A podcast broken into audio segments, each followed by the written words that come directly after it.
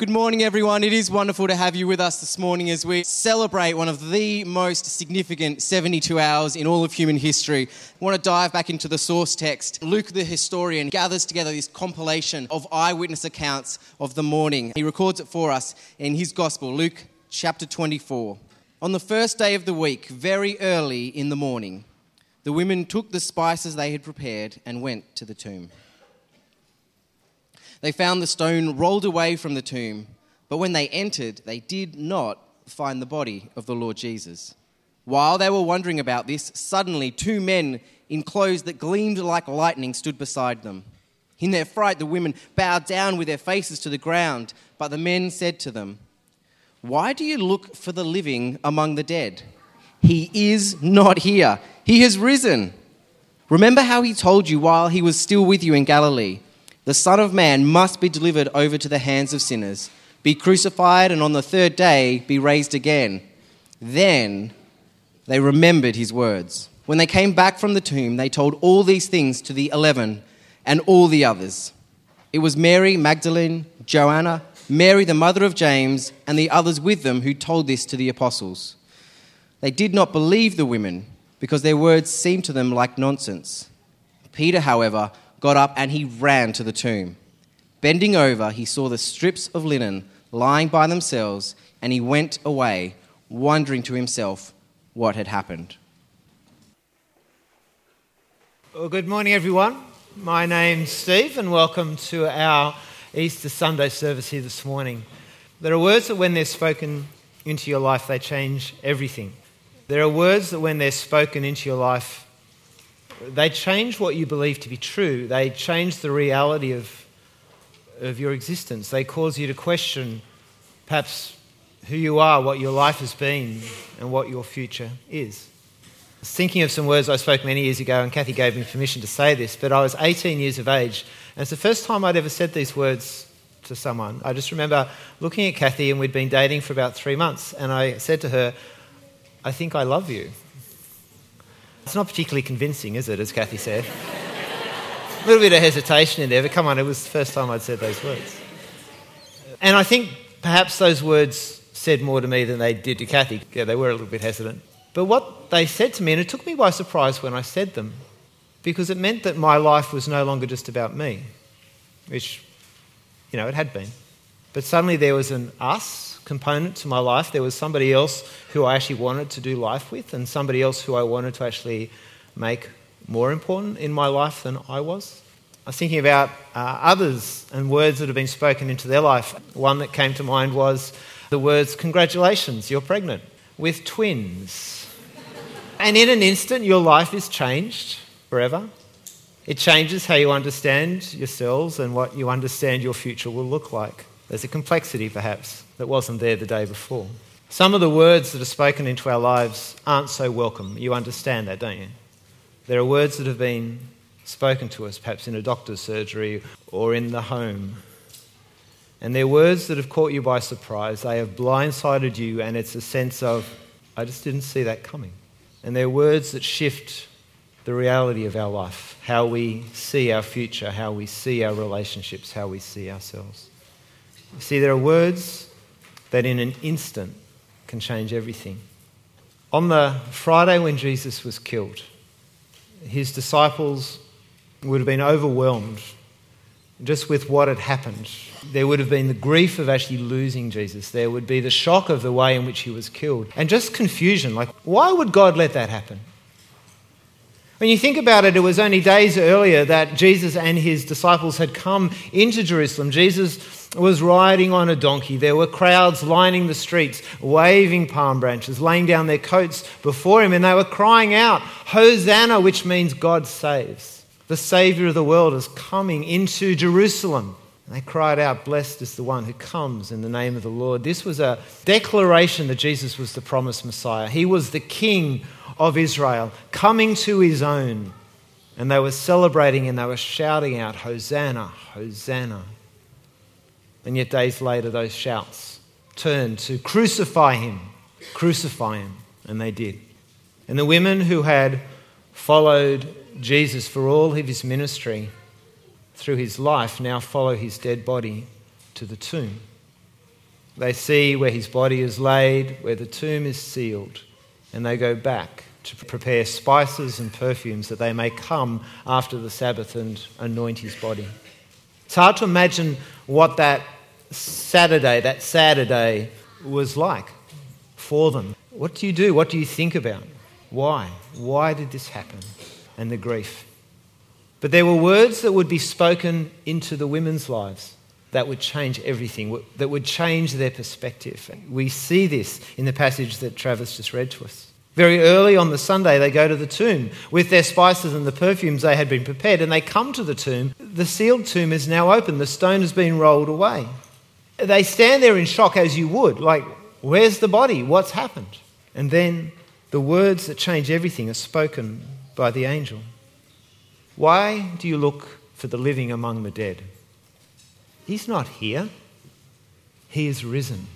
Paraphrase Ladies, right tomb, wrong place to be though. If you are looking for Jesus, the tomb is now redundant.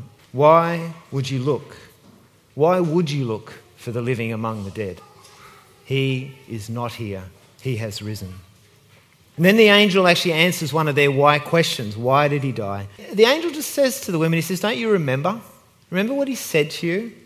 The Son of Man must be delivered over to the hands of sinners, be crucified, and on the third day be raised again. And I can imagine the women going, Yeah, ah, that's what that means. Yes, we do remember. We do remember. Why do you look for the living among the dead? He's not here. He is risen. And for the women, these words changed everything. It changed the way that they saw Jesus. It changed the way that they understood his death. It changed their grief into joy. It, just, it changed their despair into hope. And as for the why question, why did Jesus have to die? They weren't grappling with the theology of they didn't really care at that point. What they knew to be true is that Christ is risen, that he is not here. He has risen. And all that matters for them is they understood that death was not the end. The cross was not defeat, the cross was not failure. The cross is what Jesus came for, planned for, and chose. The cross was not the end because he has risen. Now, armed with this angelic revelation, armed with this remarkable good news about, about Jesus, and actually having no further use for the spices and perfumes they had prepared for his body, uh, they go to the apostles to tell them this news. But when they get there, the apostles dismiss them. It sounds like nonsense. I love the Greek word is the word that is used for the type of speech you do when you're in a delirious fever or if you're coming out of surgery and still under the effect of drugs. You know, when it makes no sense at all. That's the word they're saying. Women, you are making no sense. No sense at all. Except for Peter. And we wouldn't say that at this point Peter believes the women, but there is something in them, something in what he hears that causes him to run to the tomb. And he sees what they saw. He sees the empty tomb. He sees the strips of cloth. And we're told that he walks back, wondering, what the heck is going on? Why do you look for the living among the dead? He's not here. He has risen. He has risen from the dead. The men will get it later that day, but I'm going to leave that for Kathy next week to talk about. But when they get it, when both the men and the women understand what has happened, that Christ is not there, but he has risen, it changes everything. When we look at the story of, of just weeks after the resurrection of Jesus Christ, when the apostles begin to preach the good news of Jesus' death and resurrection in Jerusalem, that's what they preach, both the death and the resurrection. Peter stands before a crowd on Pentecost and he declares what he knows to be true. He says this, this is in the book of Acts. He says, You put Jesus to death by nailing him to the cross. But God raised him from the dead, freeing him from death, because it was impossible for death to keep its hold on him. Years later, uh, Peter writes a series of letters to different churches, and, and he starts his first letter with these words. He says, Praise be to the God and Father of our Lord Jesus Christ. In his great mercy, he has given us new birth into a living hope through the resurrection of Jesus Christ from the dead. You see, from the very beginning, this is what the apostles preached that why would you look for the living among the dead? He's not in the tomb, he is risen. The Apostle Paul comes to faith in Jesus Christ a little while longer uh, in a dramatic experience. And in one of his letters to the church in Corinth, Paul quotes this ancient creed, this saying, this poem, whatever you want to call it, but it's, it's ancient. The historians would trace it back to within weeks, months of the resurrection of Jesus Christ. It became what the early church recited. And this is exactly what Paul recites. He, in chapter 15 of 1 Corinthians, he says, For what I received, I passed on to you as of first importance. And here's the creed that Christ died for our sins according to the Scriptures, that he was buried, that he was raised on the third day according to the Scriptures, and that he appeared to Peter and then to the twelve, and after that he appeared to more than 500 of the brothers and sisters at the same time, most of whom are still living though some have fallen asleep. You see, the argument that some people may say that the resurrection was a later invention of the church, that the resurrection was something that over time developed as a bit of a legend, a, a story that just grew and grew and grew in the years following. like, it's not true historically. You will not find a credible historian who actually agrees with that because dating back to within months of the resurrection, this is what the church was proclaiming, not in areas away from Jerusalem, but in Jerusalem itself where the event took place. Christ died and he rose again.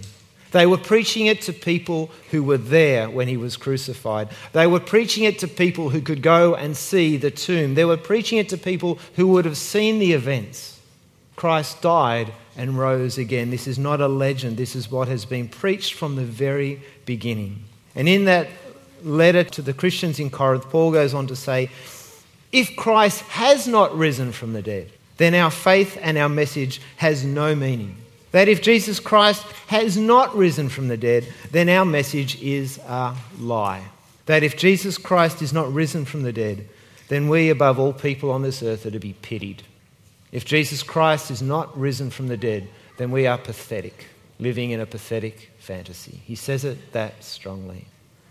You see, for them, for the apostles, for the early church, but also for us today, the words, He has risen, change everything because we see the cross of Christ through the lens of an empty tomb.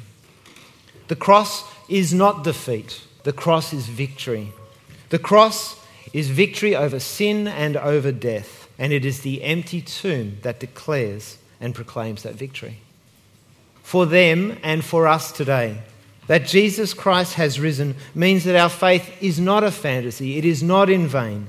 That following Christ is not some meaningless or pitiful, pointless activity, but that worshipping Him is not a waste of time. If Christ is raised from the dead, then there is no more important decision that we can make than to follow Him. There is no more important decision than we can make to worship Him, to believe in Him and to make him not just part of our lives, but the very center of our lives. And for them and for us, this belief that Christ has risen means that our sins are forgiven. We have a confidence that we are forgiven. When Jesus talked about being our Savior, when Jesus said he would die as a ransom for our sins, he spoke truth. And the resurrection, the empty tomb, speaks of the reality of that grace, of God's grace that in Christ we receive forgiveness, that in Christ there is no one beyond God's love. And for them and for us today, that Jesus Christ has risen means that we can be confident that life is more than what we currently experience, that there is a life beyond this, and that because He lives, so will we. For almost 2,000 years, these words have shaped and changed the world. Why do you look for the living among the dead? He's not here, he has risen. And when we preach Jesus Christ, we're not speaking about just another religious figure from history, but we're talking about the one who claimed to be the Son of God. We're talking about the one who claimed to be the Saviour of the world. We're talking about the one who claimed to have all authority, all authority over everything in heaven and earth, even death itself.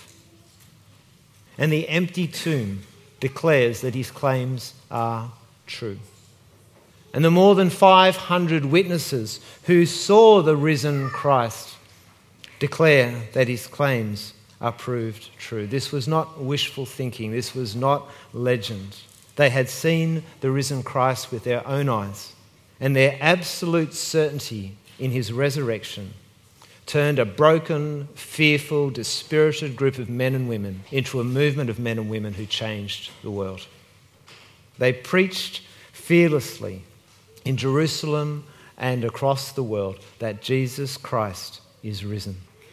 And like today, you could threaten them with imprisonment or beatings, but they still would preach that Jesus Christ has risen. You could threaten them with death, and they would still continue to preach that Jesus Christ has risen. And you could even kill them, and others would step into their place and continue to preach that Jesus Christ has risen from the dead. Because if Jesus Christ has risen from the dead, that even death itself holds no fear for us. You see, these are the words that change everything. They are words that reveal not only who Jesus is, but they are words which shape how we see ourselves and our future. Why do you look for the living among the dead? He's not here, he has risen. They are words that change everything and they are also words that demand a response. For the women, it was a response of faith. For Peter, it was a response of, I've got to see this for myself. For the other apostles at that time, it was cynicism, disbelief. This just can't be true. But these are words that call for a response. And that's my question for us this morning. What is my response to these words? That He's not here, that He has risen. They're words that cannot be ignored because if they are true, they change everything. Why do you look for the living among the dead? He's not here, he's risen. What's your response? Is it one of faith and, and this becomes the center of your life? Is it one of questions? I, I wonder about it. I, I'm not sure whether the words are true. Or is it one of disbelief? Above all, what I would want you not to do is to just ignore it. If these words are true, they demand a response. They demand a response. Uh, let me pray for us, and we're going to. Father, uh, we thank you for your love for us. It's been spoken about already this morning that in your love you came to us in the person of Jesus Christ. And at the cross, we see the extent of your love that you would die for us. And in the resurrection, we see your power, the vindication of Jesus Christ that he is who he said he was, and that what he said was true. Father, thank you that whom we worship is not dead, is not consigned to history, is more than just a philosophy or a way of life, but that we can have a living relationship with you in Jesus Christ, that, the, that we have a living hope in Jesus Christ. Father, may this day be one where we again celebrate what that means to us, or pause and ponder the implications that it has for our life. Because if Christ has risen from the dead, then perhaps everything that we understand about this life and about ourselves takes on a completely different meaning. So, Lord, I pray that you would speak to us this morning and that you continue to reveal yourself to us in the days to come. And we pray all this in the name of our Lord and our Saviour, the one who is risen from the grave, Jesus Christ. Amen.